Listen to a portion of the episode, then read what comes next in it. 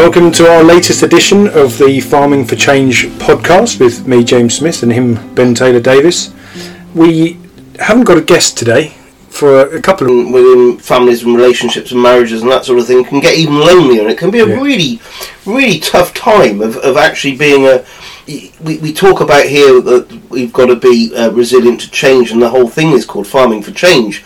Of course, there's lots of underlying things to this, and, and, and one of those is this climate that's changing rather yeah. quite rapidly. Yeah. Um, and we spoke about this today um, quite a lot, in so much as I farm um, mainly a- uh, annual crops, and therefore my ability to change is, is rather quite quickly. I can change every single year.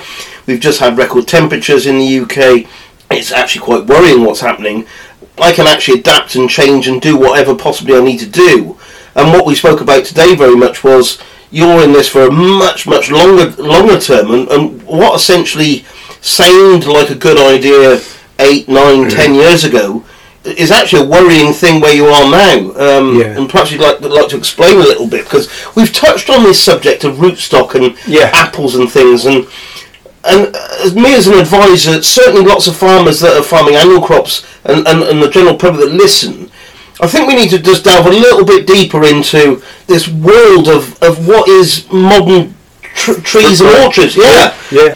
Because, um, interesting enough, um, I, I've, I've been very fortunate. We're going to touch on this later. I've just come back from Portugal, part holiday, uh, but also part of um, looking after some guys where I, I, I do regenerative advice. And interesting and enough, haven't you bought an olive grove as well? And we're into olive olive plantation now as well, and we're going to start importing some lovely uh, regenerative Portuguese food, um, some olive oils and some wines and some beautiful Iberian hams that are nice. Grown on this on the holm oak uh, acorn and that sort of thing. So this is some exciting new businesses uh, and some ideas and things that I think is going to help us build resilience. But interesting enough, one of the, some of the vineyards I visited that are doing some really, really nice stuff with soils and, and plant have actually realised that this very famous rootstock that they grow an awful lot of their vines on now cannot withstand the temperatures yeah. they're, they're, they're getting.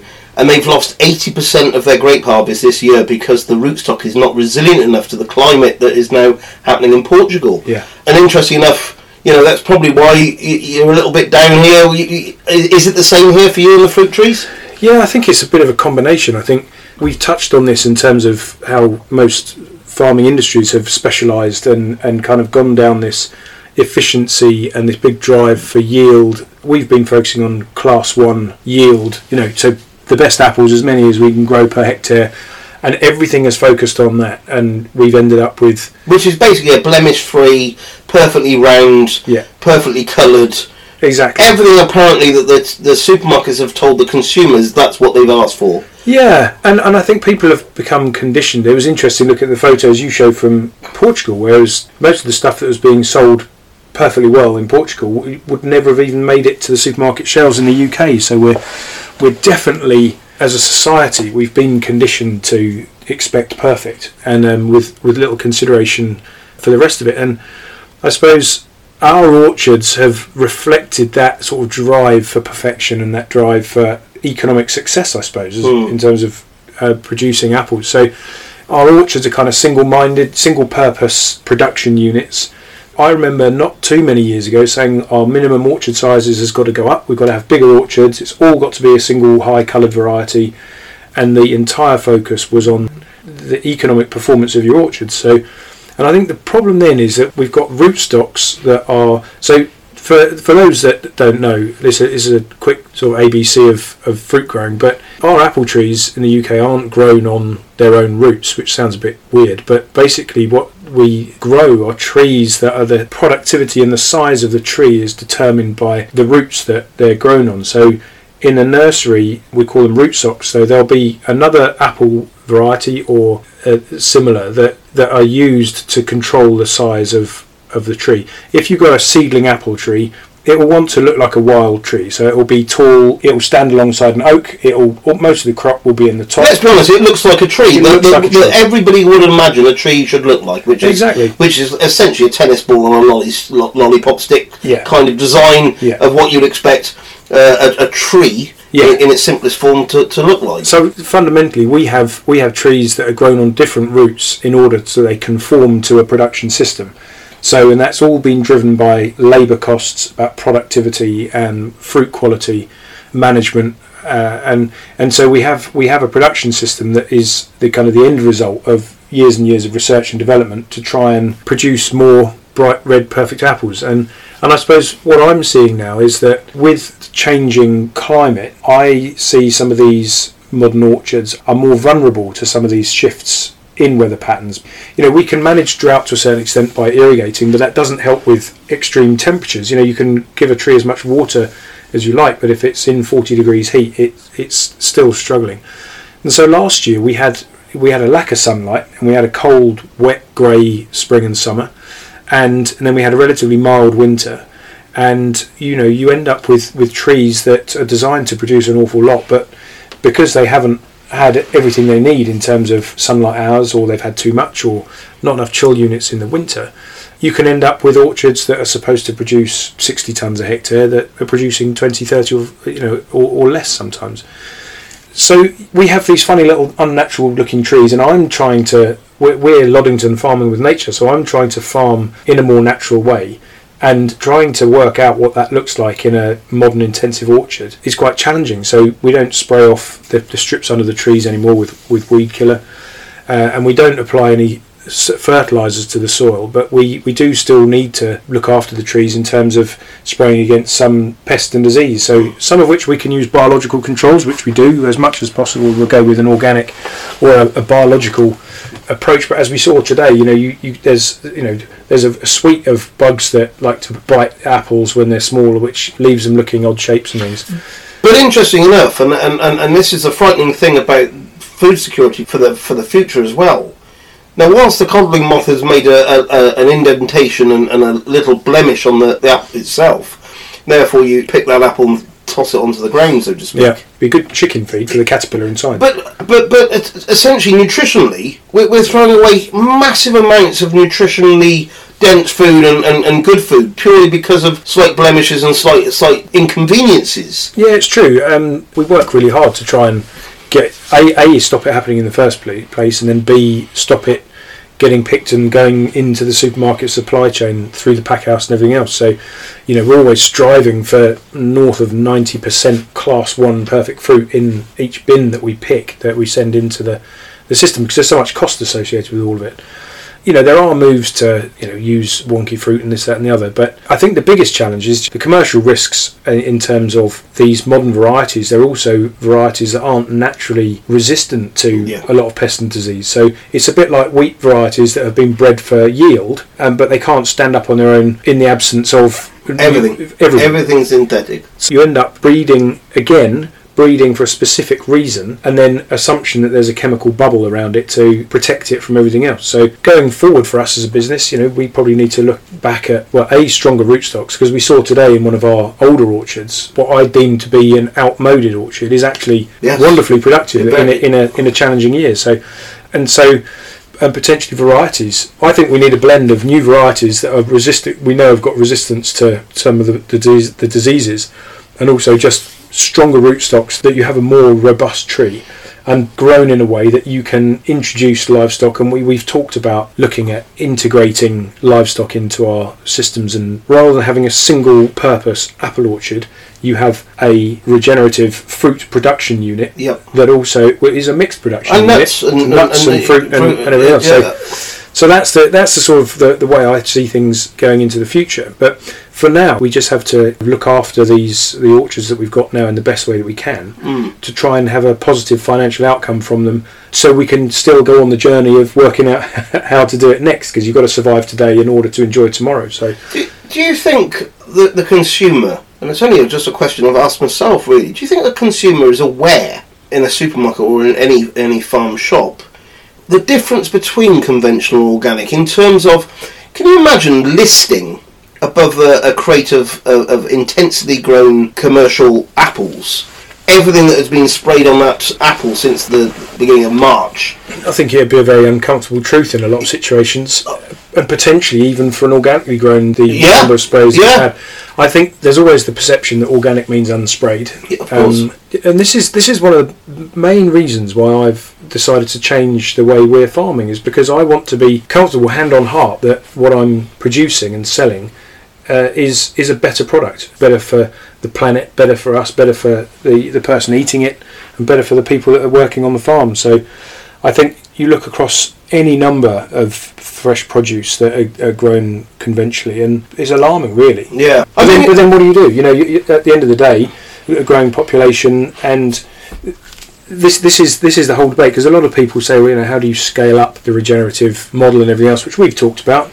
And because the whole food industry has become so siloed, a chicken farmer is a chicken farmer, a beef farmer is a beef farmer, arable is an arable, and we don't get that. We don't get that kind of mixed approach. But interesting enough, I mean, this this whole specialisation is really quite amazing. For the last fifty years, as we've done more and more specialised, it was considered lower and lower risk. Yeah. Until the point now where we now realise it's the highest risk you possibly can be. Because it's fragile. Absolutely. It's yeah. the most high risk thing you could be. Yeah. Whereas what we thought we were doing is managing risk. Exactly. What we were actually doing is is, is filling our business full of risk. Yeah. Um, which is why I've gone absolutely bananas at home of, of, yeah. of absolutely dis- diversifying into everything. And as I said to you, like, when we were chatting yesterday, my um, my herbal ways are hanging on just about. The livestock looks rather quite healthy. Things are looking quite good, ish. Mm. You know, the drought is having a massive effect, but the vineyard, yeah, is booming. Yeah. And in actual fact, whereas last year with all the frost we had in April and May, the, the vineyard was on its knees, and therefore, if all, all I was was a vineyard owner, I'd be crying to the bank manager saying, "I've got real problems. I don't know how we're going to make it through." Yeah. In actual fact, being three percent of the business. Last year, um, actually it's probably less than three percent of, of, of, of, of contribution. This year could be eighty percent contribution. Yeah. And and that's where the resilience comes from. And I think that's an interesting one, you know, and picking up on, you know, the banking sector and, yeah. and the role they have to play in, in all this. Because we talked, as we as we walked around the farm today, looking at where I could be tapping into to some of the funding for environmental measures and to, to drive some of the positive changes as a, as a separate income stream. But, you know, the banking sectors are also now under increasing pressure with a green agenda. I know I've had conversations with my bank manager about the, the role that the farm is playing, rather than just looking at gross margins of apples, gross margins of, you know, the different crops, and looking at it, what other benefits are we delivering on the farm? Yeah. In terms of net biodiversity gain. I mean, as we walked around today, you know, the place is full of grasshoppers and butterflies and, and everything else, but that isn't monetised at the moment. It could be, because as we were talking about earlier on, but it's it's how you get, you know, how you get your, your bank on side to help support a change. I, and I also think that the, the, the banks have got to start visiting some of the farms, like our own, um, to start understanding that actually, whilst there's a um, shall I say, uh, an unnerving time as you, you sort of go from this high production to, to a more sustainable long-term future, shall I call it, that actually the bank needs to understand that what we're actually doing is setting up a business that is far more financially viable, and more to the point, if a bank should be looking long-term, I, I presume they want the business of our children and our grandchildren well, like in, so. in, in years to come, and therefore actually a business that goes boom and bust rather quite quickly is not the not the business they're looking to support, and therefore, yeah. in actual fact, you, you know, supporting what we're trying to do in terms of actually whether building soil, soil resilient, just resilience as a whole, yeah. whether it be multiple businesses on a farm, whether it be multiple crops within a field, whether it be, you know, from the micro level to the macro level, all the way through, and as we put resilience or diversity, whatever you want to call it, essentially the same thing. Yeah. Is something that the banks really need to start understanding uh, is fundamental to their financial return, yep. and, and their profits and how that's driven, but also how they can support farmers on, on this journey, and start to understand how, whilst the government, and it's really interesting, I've just had Janet Hughes visit, who's the head of uh, DEFRA for innovation, and she did a visit around the farm, loved what we were doing and all that sort of thing. And one of the things I said was, whilst I think it's amazing the amount of opportunity there is out there to get onto various environmental schemes, there are that many environmental schemes. Most of them go unnoticed by most farms. Mm. And as I said to you today, we walk around your farm and potentially you've got a huge income stream that you're not even tapping into, because technically it involves an awful lot of searching on, on, yeah. on online or, or through whatever, mail shots and that sort of thing. It's not easily accessible. It's quite hard to design. It's a slight worry because it's a fixed time. What am I going to be? Do I want to be doing this in five years? Is it yeah. exactly what I want to lock into? And therefore, I think, you, you know, again, I'm not sure how educated the banking sector is in encouraging farmers into yeah. some of these schemes and, and adapting. And, well, because the bank will be very interested to hear that you've got an extra hundred grand coming in from somewhere else. Absolutely, to help drive yeah. positive change um, on the on the land, which benefits everybody. Of course, and you, you know, and as the government uh, are committed to this public money for public goods, rightly so. I found it odd uh, this week. I've done quite a few farm tours, and uh, and quite a few farmers are like, oh, how do you feel about people just, you know, because we're opening new footpaths at the moment, how do you feel about people walking around your farm? And I said, well, since the um, the whole subsidy has arisen, I think on Townsend alone, I think we've taken over a million and a half of public money, mm. uh, of taxpayers' money. I'm not really that uh, upset about showing them what, they, what they've got for their money, yeah. which is generally yeah. um, actually quite a nice workable farm with, yeah. um, with plenty of the environment and... And as I tell people, profitability as a business is, is first and foremost. Yeah. But it, it, they're not mutually exclusive from the environment. No. You can farm very, very well, and the environment can do and can thrive. Yeah. You know, it's not actually we need to plough up all the hedges and plant uh, three hundred, four hundred acre fields, and, and, and that's the only way. Again, that that's high risk. But, but and going back to that incentivisation that you were talking about, Portugal being paid to cultivate land. Yeah, I mean it's it's horrific. It's it's it's part of a of a, of a scheme of, of the fallout of Agenda two thousand, essentially, or the C A P reform. That land under cultivation is is, is essentially paid a, a fairly good fee of farmland. So they're they're literally cultivating between olive groves and olive plantations, burning huge amounts of carbon, A, to cultivate, but B, out of the soil. Yeah. The soils are degrading and degrading and degrading, and, and, and essentially they're farming subsidies. Being paid for it. Absolutely. I, I mean, it's absolute, the, the, the thing stinks. Thousands and thousands and thousands of hectares under essentially... And the uh, temperatures you saw while you were there? Yeah, well, interesting enough, I did some soil temperature measurements. Uh, the highest soil temperature I recorded was sixty-one degrees centigrade, which kills everything. It's yeah. it's, it's it's essentially a sterilant at that temperature. Interestingly enough, on some of the regenerative all, um, regenerative vineyards I visited, where they're using mulches and all sorts of things, and, you, and we started measuring the temperature there at about twenty-four. Yeah, so cooling. yeah, at twenty-four degrees. Your soil is full of life. Yeah, you know it thrives. It can do that sort of thing. You know, so and, and are they getting paid to do that? No, they're getting paid nothing to do that. Unfortunately, um, having said that, as part of the the import business, we're thinking. Well, we're not thinking, but we're setting up at the moment of regenerative items from Portugal. I think people are going to start appreciating very good. You know, we, we we've also got to appreciate, and I think people might might think, oh, how odd you you know. Surely all regeneratives should be local. Mm. And I agree with that, but unfortunately people are always going to want some olive oil. Yeah. They're always going to want some Iberian hams, and they're always going to want some fine fine red wines. Now, I grow red wine, and there's a reason why we... We, we, we buy it from Portugal. We buy it from Portugal, or, or mix it with white. We we just literally really haven't got a, a red wine climate that, that produces a nice red wine. You know, if you want a nice red wine and you not want a nice olive oil and, and, and a regenerative olive oil that way, you're actually looking after ancient olive groves because they're all being ripped up every single... Well, you were saying it's a bit like your view of an apple orchard is like my view of an olive grove. Is these big old gnarly olive trees. Yep. Um, and you're saying they've been through the same intensification. They, they look exactly like your orchards. Yeah. They're all on trellises, all planted within a metre apart yeah. in both directions and, and literally just, just production there. Units. Absolute production units, irrelevant of taste, of flavour and, and yeah. everything else. It's, it's just how much olive oil can we stuff into a five litre container as cheap as we possibly can. Amazing. Whereas we're looking at obviously looking after some of these ancient olive groves, yeah. grazing the pigs, the Iberian hams under, because of course they're not just full of olive trees, there's holm oak, there's also cork oak where they're making the corks, making the, the corks the wine. Absolutely, for the yeah. wine and that sort of thing. And it's again, you couldn't get more regenerative than cork production, where they actually every nine years harvest the cork from around the tree. Yeah. The tree is then left to, to, to regrow for another nine years and then harvest it again. Yeah. Absolutely, what a, better than a plastic cork. A thousand times better than a plastic cork. Yeah. It's yeah, it's remarkable. Our and I, I think our ignorance in, in sustainability of cork. Honestly, I, I think, and I guess a lot of people think you have a cork tree. Mm. You cut a, you cut them down and you make corks.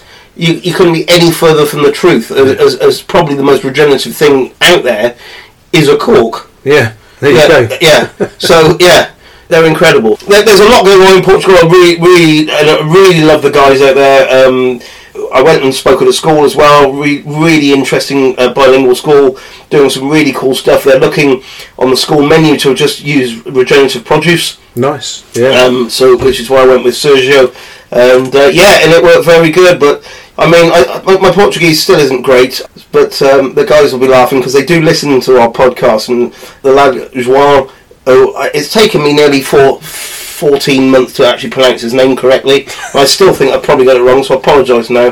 Sergio, that's easy enough, yeah. And Francisco as well. So, so yeah, some good guys doing some good stuff. Yeah, it's exciting. It's exciting.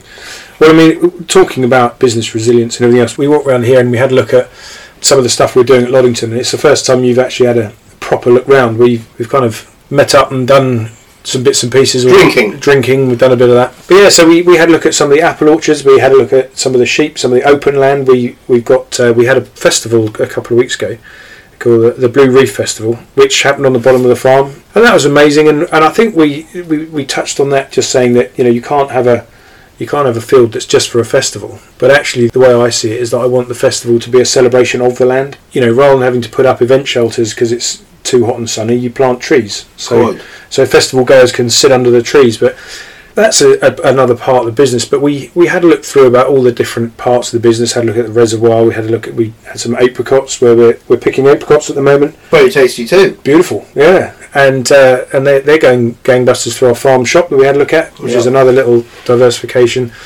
And then I think you were quite surprised to see the the hive of activity that's going on at Loddington with all the other little businesses. Yeah. And, and the, we've got the Musket Brewery here with their with their tap room. And I suppose all of that is is all part of this, driving this resilience and building a long-term business. And for me, the fruit growing is still fundamental to what I do. And as, as we were talking earlier, you know, I don't want to stop growing fruit. I want to grow fruit in the way that I want to grow it. And sometimes you have to compromise on your principles a bit. And, you know, some of my orchards I have to still grow in a way that is not as necessarily as, as kind as I'd, I'd like it to be. But we've also seen some of the challenges. Trees that don't grow, you know, pear trees that just simply don't grow. Yeah. Um, four years old, and it comes back to the whole rootstock issue. So I've got I've got two pear orchards that just don't grow and don't don't produce very many pears. And, you know, you have to kind of overcome those obstacles as part of the journey and then work out what you're going to go next. We saw guys at Meadowside Organics, yes, doing their that they're growing salads and veg for the for the farm shop. And they were busy looking at ways they could keep the cabbage whites off their brassicas, I think. Yeah. Um, netting. Netting and, and that sort of thing. So there's loads going on here. Unfortunately, we couldn't pick any cherries because they've all gone. And we've had a local wandering in and helping themselves, um, which so I've been distracted this morning looking to see if my trail, my trail camera is going to show up. I'll repeat visitor. He'll be disappointed because A, I might meet him, um, but B, B, there won't be any cherries left for him. But we had a look at the asparagus, which yes. has now gone to Fern, which is looking all right. But at the same time, you know, we're looking at the asparagus for this year, and our labour costs have gone through the roof. Yeah. So actually, after I've paid someone to cut and grade the asparagus, there isn't a lot left for the business, um, and that's a that's a, a massive worry in terms of. We were talking about this as well earlier on, that prices haven't really moved. I know we're seeing inflation in food prices, but you look at on-farm prices; they're relatively static. But Theref- it, therefore declining. Yeah, but also the, the inflation of, of food prices is about a tenth of the inflation of our input costs. Yes, exactly. So, so in actual fact, we're going backwards. And that, for me, is a, that's a worry for, for British food and farming. Everything we're trying to do helps with that, but you still have these issues around electricity prices, fuel prices, labour, availability of labour, it, let alone what you pay when you've got someone there, but it's if you can actually find them to come on. But, but interesting enough, uh, and I'll touch on a chapter of the book I've just written. Um, Have you actually written it now? I've written most of it. Um, we're just literally waiting for the court case to hopefully, uh, we'll, we'll touch on that in a minute. Yeah. But I've written a chapter on, uh, about mental health and things like that, and I- interesting enough, I, I sort of really delved into farming and, and farmers and mental health and things like this, and um, I, th- I think we've touched on, on dyslexia and, and A D H D before and, and things like that, but essentially the farmer is very highly populated in, in terms of Should we just call them spectrums? And, and that's generally because if a farmer had five sons, if one son was on, on some kind of either autistic spectrum, A D H D spectrum, or, or um, dyslexia spectrum, would end up staying on the farm because it was very hard for them to, to, to get a job, and the other four would disappear yeah. off into the city and that sort of thing. And, and, and essentially what we've done is self-select for people like that to be on farms. Now, years and years ago, they were almost called the dunce of the, the, the family and that sort of thing. And what we found, of course, is that's absolutely ridiculous. We just are... And, and of course, I'm on some kind of spectrum. We're not quite sure what. um, Janet, Janet Hughes, who was here, um, interesting enough, has just been diagnosed with A D H D. Really? And she said to me, you're definitely on an A D H D spectrum. You, you can't be juggling three hundred enterprises and no. find it absolutely fine. Um, that's not normal, and therefore, you you, you, you know, I said, I'm going to de- diagnose you for you. And I, I certainly high functioning, yeah, yeah. But, but but part of the book I, I, I explored, and I thought, well, so what makes us slightly different? What makes us different in terms of people? Like, you, you know, the fact I can't write a D or a B and a P and a, you know, and to me, in my mind, but actually my, my, my mind to my hand seems to just not function in, in, a, in a way it should. And what I, what I what I sort of came to the conclusion was that farmers with with, with these slight um, issues are, are incredible problem solvers. Mm. Uh, and what farmers are very good at is getting a few bits of metal, welding them together, and, and, and coming up with some great solutions to things.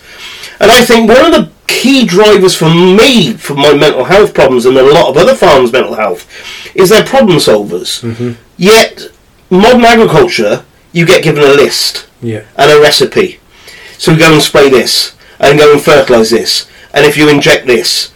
And actually... there is no problem to solve, and therefore, in actual fact, unfortunately, you start thinking about your debt and your and your and repayments and your loans and and, and, and, and things that are unfortunately things that start playing on your mind. And I and I firmly believe that actually, when you look at the codling moth pro- problem or, or, or whatever problem on the farm, and you, rather than think, right, I'm just going to spray it with whatever somebody tells me to spray, I'm going to th- start thinking about an alternative solution, whether it be natural or, or, or however, whatever. Yeah.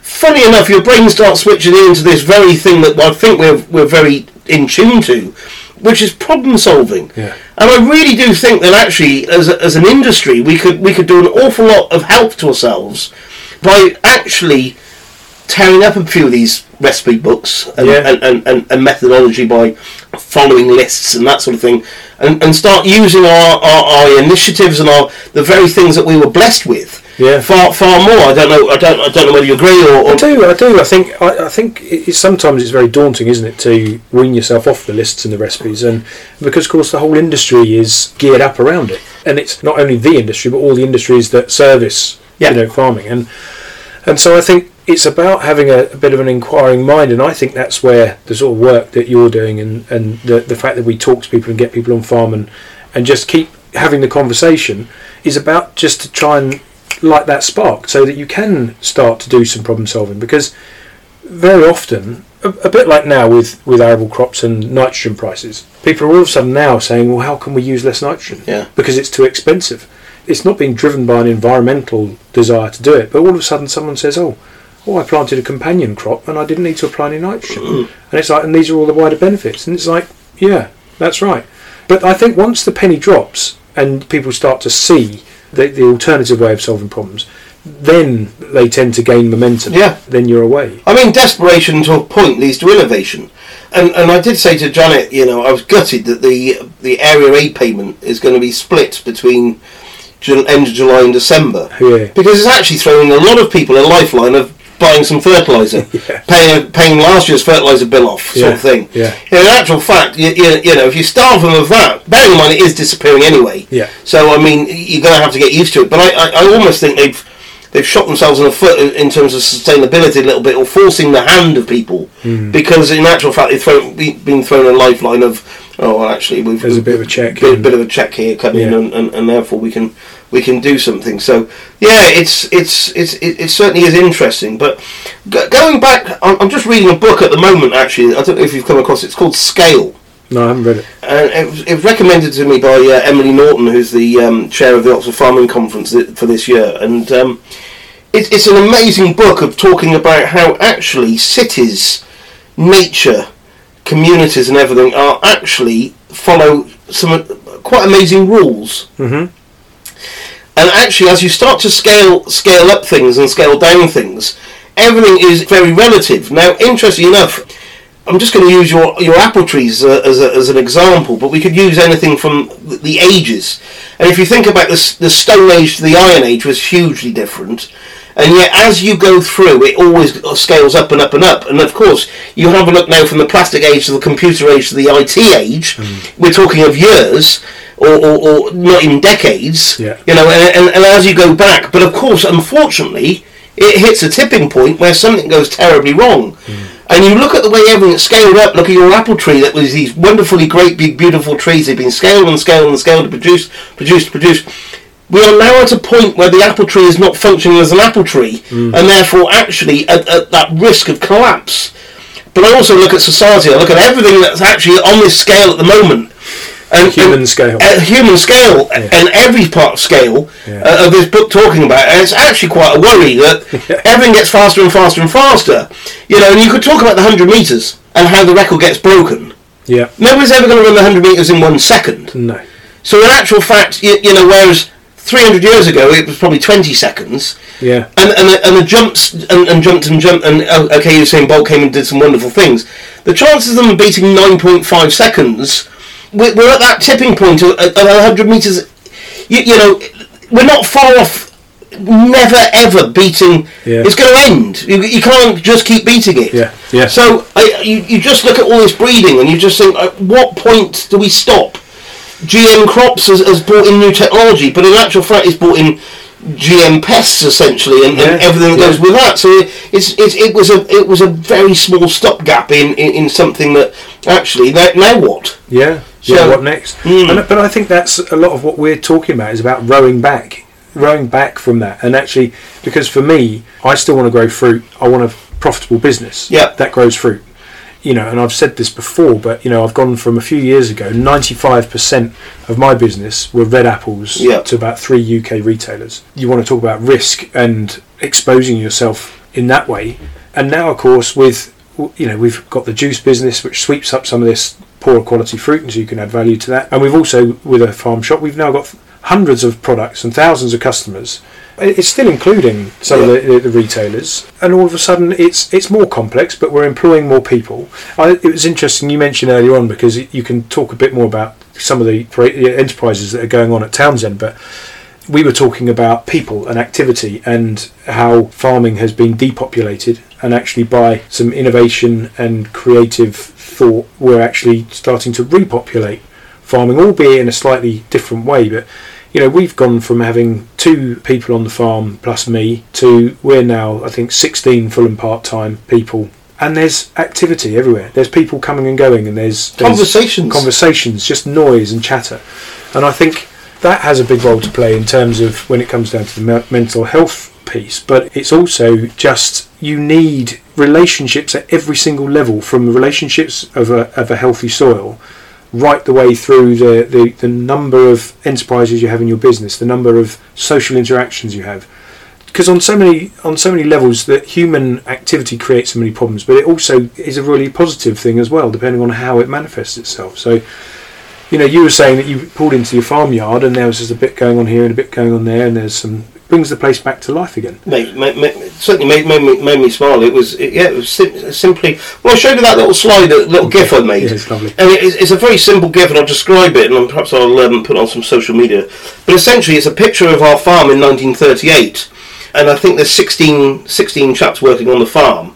And interesting enough, they were using scythes, obviously, to cut wheat, and still managed to have an hour. A ploughman's hour for lunch, yeah. and never seemed to actually worry that the, the, the weather might come and change. And the combine didn't catch, uh, catch fire either. F- funny, funny that. And interesting enough, we've now got a combine that's forty-five foot, cutting uh, seventy tonnes an hour.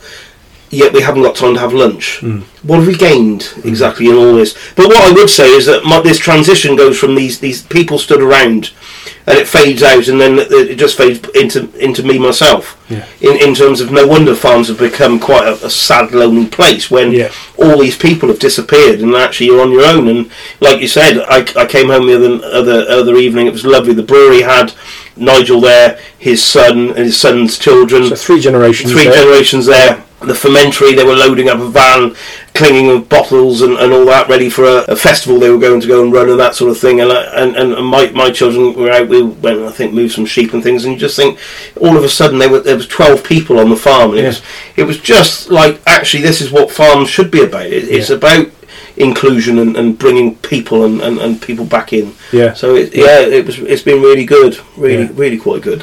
When we were chatting last night, you know, obviously I'm busy, been rushing around, we're short-staffed for a while, and you know, trying to find and recruit people is, is a bit of a challenge. And um, and so you know, I was having a bit of a, a slump in terms of my cheerfulness. And then we were talking about your the court case, you know, one of your challenges. Yeah. Um, but sounds like there's some, some good news coming. Well, hope, hope, hope, hope, seriously lifted my mood yesterday. Yeah, hopefully. So um, I, I can't remember how far we've gone down the route of where we are, but essentially, with Job's injury, what essentially happened is we, we found that actually our public liability didn't cover the liability cost, and therefore what we were being claimed for was seventeen and a half million. So, so just to put that in simple terms, you basically had a solicitor for, for Job. When, when you're essentially you're suing yourselves, so Job is not competent enough to, to hire his own solicitor. So essentially we appoint him a buddy, which is his auntie. So his auntie is his buddy who helps represent Job. He then has a team of solicitors that essentially sues us mm. for damages. And and what should happen is our public liability, what the insurance we pay, there's a reason why you pay a public liability every year, would, would cover uh, any, any of these eventualities. What's actually happened is our public liability stands at ten million, and actually the, the claim was for seventeen and a half. So for the last five years, whilst the N F U have been unbelievably fantastic as as a mutual, just amazing insurers, and, and could have just handed over the ten million that they that they admitted that they were liable for and could have walked away, they've stuck by us and said, we actually think it's unethical that, that Job's solicitors essentially is taking, almost destroying your family for the sake of just Job, Job yeah. himself. So we were faced with this seven and a half million pound top-up fee. Um, which is which is selling the farm. Which is saying, well, funny enough, I, I didn't have it down behind the sofa. I looked a couple of times. Yeah, yeah, it just uh, wasn't wasn't lurking around. Wasn't lurking around. I know you charge a lot for your, you know, your advice. But seven and a half million got to the stage where it, absolutely, we, the only the only option is to sell the farm, which, from a quality of life point of view for Job, is completely counterproductive. Totally counterproductive. Essentially, he could end up living in a castle, me and my wife living in a cardboard box, and, yeah. and apparently, according to, to to to his own solicitors and the way the U K law is written, that, that that's fine. We've been arguing, obviously, that actually, and that, that all the sums are also based on the fact that when the court case is settled, me and me and Helen just walk away from Job's life, and he needs two carers full time for the rest of his life. Mm. Strange assumption that you yeah. do that to your own son, yeah. But yeah, and there, there's no there's no grey area. It's this is what could ha- could happen. Mm. Interesting. So so essentially, we've been we've been fighting to a greater or lesser extent. Basically, what we decided to do was actually demonstrate that we could take this legal thing on for years and years and years and years, and fight it in various courts and things and, and, and that sort of thing. The only person this is harming is Job himself, because he's not getting the, the, the, the support. The attention, well, he's not getting the ten million for the start, well, yeah. or anything. So it ended up going to various courts, and the, the Court of Child Protection stepped in and said, don't, don't be so ridiculous. uh, finally, somebody's actually yeah. said, spoke some sense. Why on earth would you persecute a family yeah. for the benefit of one member? Yeah. So in actual fact, this, this, it's nearly four years of ridiculous wrangling uh, has come back to the very offer that we offered them in the first place. It was the N F U's ten million, and we will give Job two barns adjoining to our house, yeah. in which we could convert into his living quarters for the rest of his life, you know, which included a hydrotherapy pool and that sort of thing, yeah. uh, and all of that. And funny enough, four years on, they've said, well, yeah, I think we can make that work, even though immediately they said it definitely wouldn't work. Yeah. So it's been agreed by Job's solicitors, it's been agreed by Job's buddy, it's been agreed by us, it's been agreed by the N F U. We've just got to put it in front of a judge, yeah. and the judge ha- does have to sign it off. And, you, you know, you just never know where court and legalities work, but we're, really there. we're quite excited. Oh, uh, sure. that, that could be um, number one, that Job can actually, we can start developing his living quarters. We're desperate for hydrotherapy pool for him. yeah. he, he's not the most mobile of children, but when you put him in water, of course it, it takes all the body weight off him, and he becomes a very much independent child. Lovely. And it's great. So that's one of the first things we're looking to, to get built, yeah. and that sort of thing. So so it's good, and it'd be good for us. one hundred percent uh, yeah, yeah, yeah. So um, yeah, it's a bit of good news, but not Not And, yeah, and, and until that court is signed, mm. I'm not I'm not writing the last chapter of the book. No, because at the moment, technically, we could still lose everything. Yeah, yeah. Fingers crossed. Yeah, I'm going to watch this space. Well, there you are. That's um, if you want to uh, if you want to talk about stresses, and I don't know how the hell you how you've coped with it. All well. It gets to the point where I think if they would, I think if they were suing me for seven hundred and fifty thousand, I'd have been a little bit more worried, which is yeah. which, which is strange because seven hundred and fifty thousand we could probably have scraped together by actually going to the bones of your ass and actually, mm. you know, uh, in terms of probably selling every everything we we own inside buildings and yeah, tractors and, yeah. and a- anything we could, you scrape it together and borrow a couple of three, four hundred thousand, mm. and that's when it comes to seven and a half million. So, no. You've just got to laugh because you're like, well. And, and interesting enough, it, it makes me have this list. Do you have that? Mm, no. I don't. I don't know many people that do. No, knocking about. No. One thing to come out of it, and I, and I will stress this um, to the farmers listening, that it's well worth speaking to your the N F U if that's who you, you insure with, and just checking out and, and start to put a bit of pressure on the public liability limit of ten million. And I, I'm I'm I'm not saying to people go and go and get twenty million. Individually, but can you imagine if the N F U as a whole went to the, their underwriters and said, we're looking for a whole deal for the whole of U K farming to go from ten to twenty million? Mm. What would it cost us extra a year? sixty quid, seventy pounds in premiums? Wouldn't cost a lot if it was across the board. Yeah. Because you'd share, everybody would share that amount of... So I think the conversation needs to be not, I want twenty million and therefore uh, how much extras are going to cost me. Just keep saying... Do you think ten million is actually enough? Yeah, because yeah. we've certainly found it's not, and, yeah. and it's and it's and it's, it's certainly wanting. Interesting enough, it was only eighteen months before our insurance was only five. Right. Yeah. yeah. What did move in the right direction, but nowhere near enough. Yeah, yeah, yeah. So, uh, well, good luck, mate. It's um, yeah. Watch this space yeah, on that yeah, one. Definitely. Yeah. We were going to try and record one of these at Groundswell, where you went and you spoke actually twice, three times. You yeah. Can't, you can't remember one of them, I think. Ah. Uh, Well, one of them actually is on the. Uh, if, if you um, go onto uh, YouTube Groundswell, there's me talking about uh, my mental health journey, uh, called "Regenerate Your Mind," that was very, very well received, despite the fact that I'd entertained quite a lot. I should have, should have had the, the evening before, um, and the can I'm holding is a can of water. I hasten to add, uh, uh, because it just looks like I've, I've literally just stepped out of a hedge after a heavy night, which. Is generally true, and yeah. then, then gone for hair of the dog. Yeah. But actually, it was it was rehydration. So I yeah. am not an alcoholic. Um, I, I am I am actually drinking water. But it was it was it was one of those things that I, I, I spoke to Alex Cherry about last year, who, who who runs the Groundswell event there, about. Actually, I think we need to start bringing in the social side of uh, of that, and I'm more than happy to talk about my journey and, and what happened with Job and how how really um you, you know your brain works and, and, and how this could be a very good thing for, for your mental health. And um, yeah, it was it was amazing. I got I, I got a very nice round, round of applause after, and I, I also had a queue of people coming to talk to me. And then there were the, the, these mad women, they were great. And they said, we've got nothing to say, we just want to give you a hug. It was an amazing story.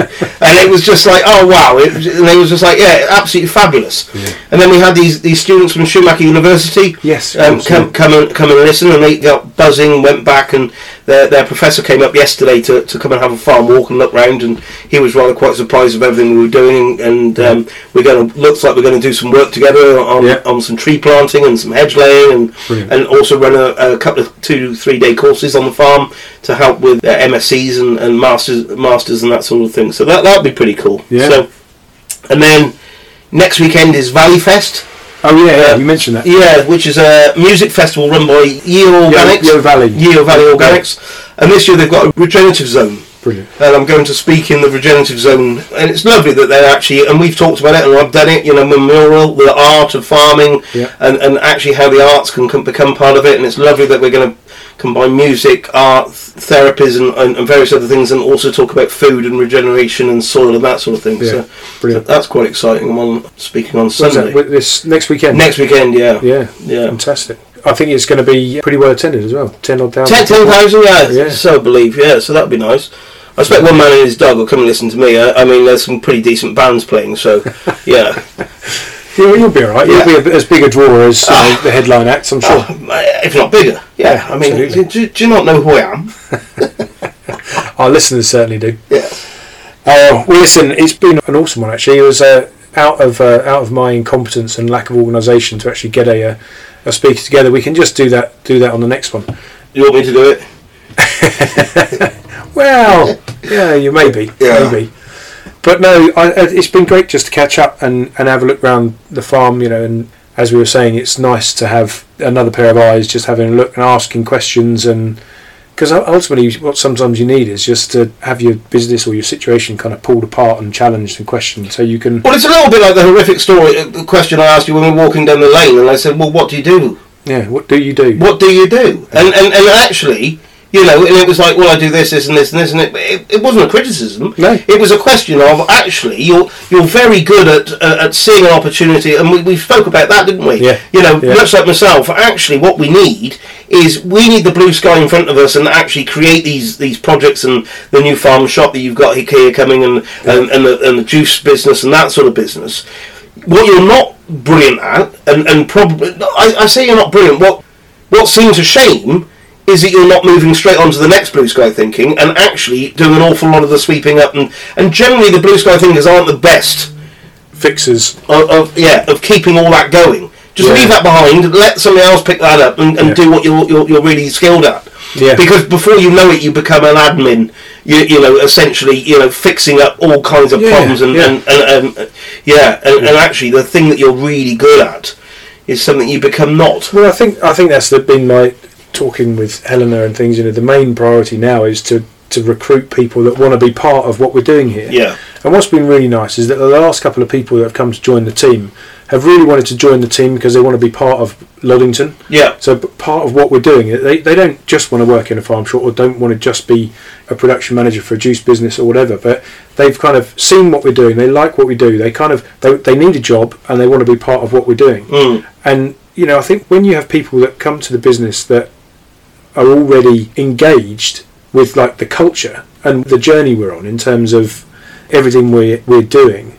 You can teach the skills. Yeah. You know, so you can I can invest some time in, in teaching people to, to do those bits and maintain maintain and grow the, the, the things that we've set up so that you can keep moving on. You know, there's so much to think about and, and so many opportunities just around, be it farming or other projects, there's the, the opportunities are endless. But I have certainly ended up, where I've ended up now is launching a lot of them and then trying to maintain and manage them all myself, which is why we didn't end up with a guest for the uh, yeah. for this podcast. But there's, you know, like we say, out of every uh, chaotic situation comes opportunity. But in talking of opportunity, I just wonder whether one of us hits on our bank manager.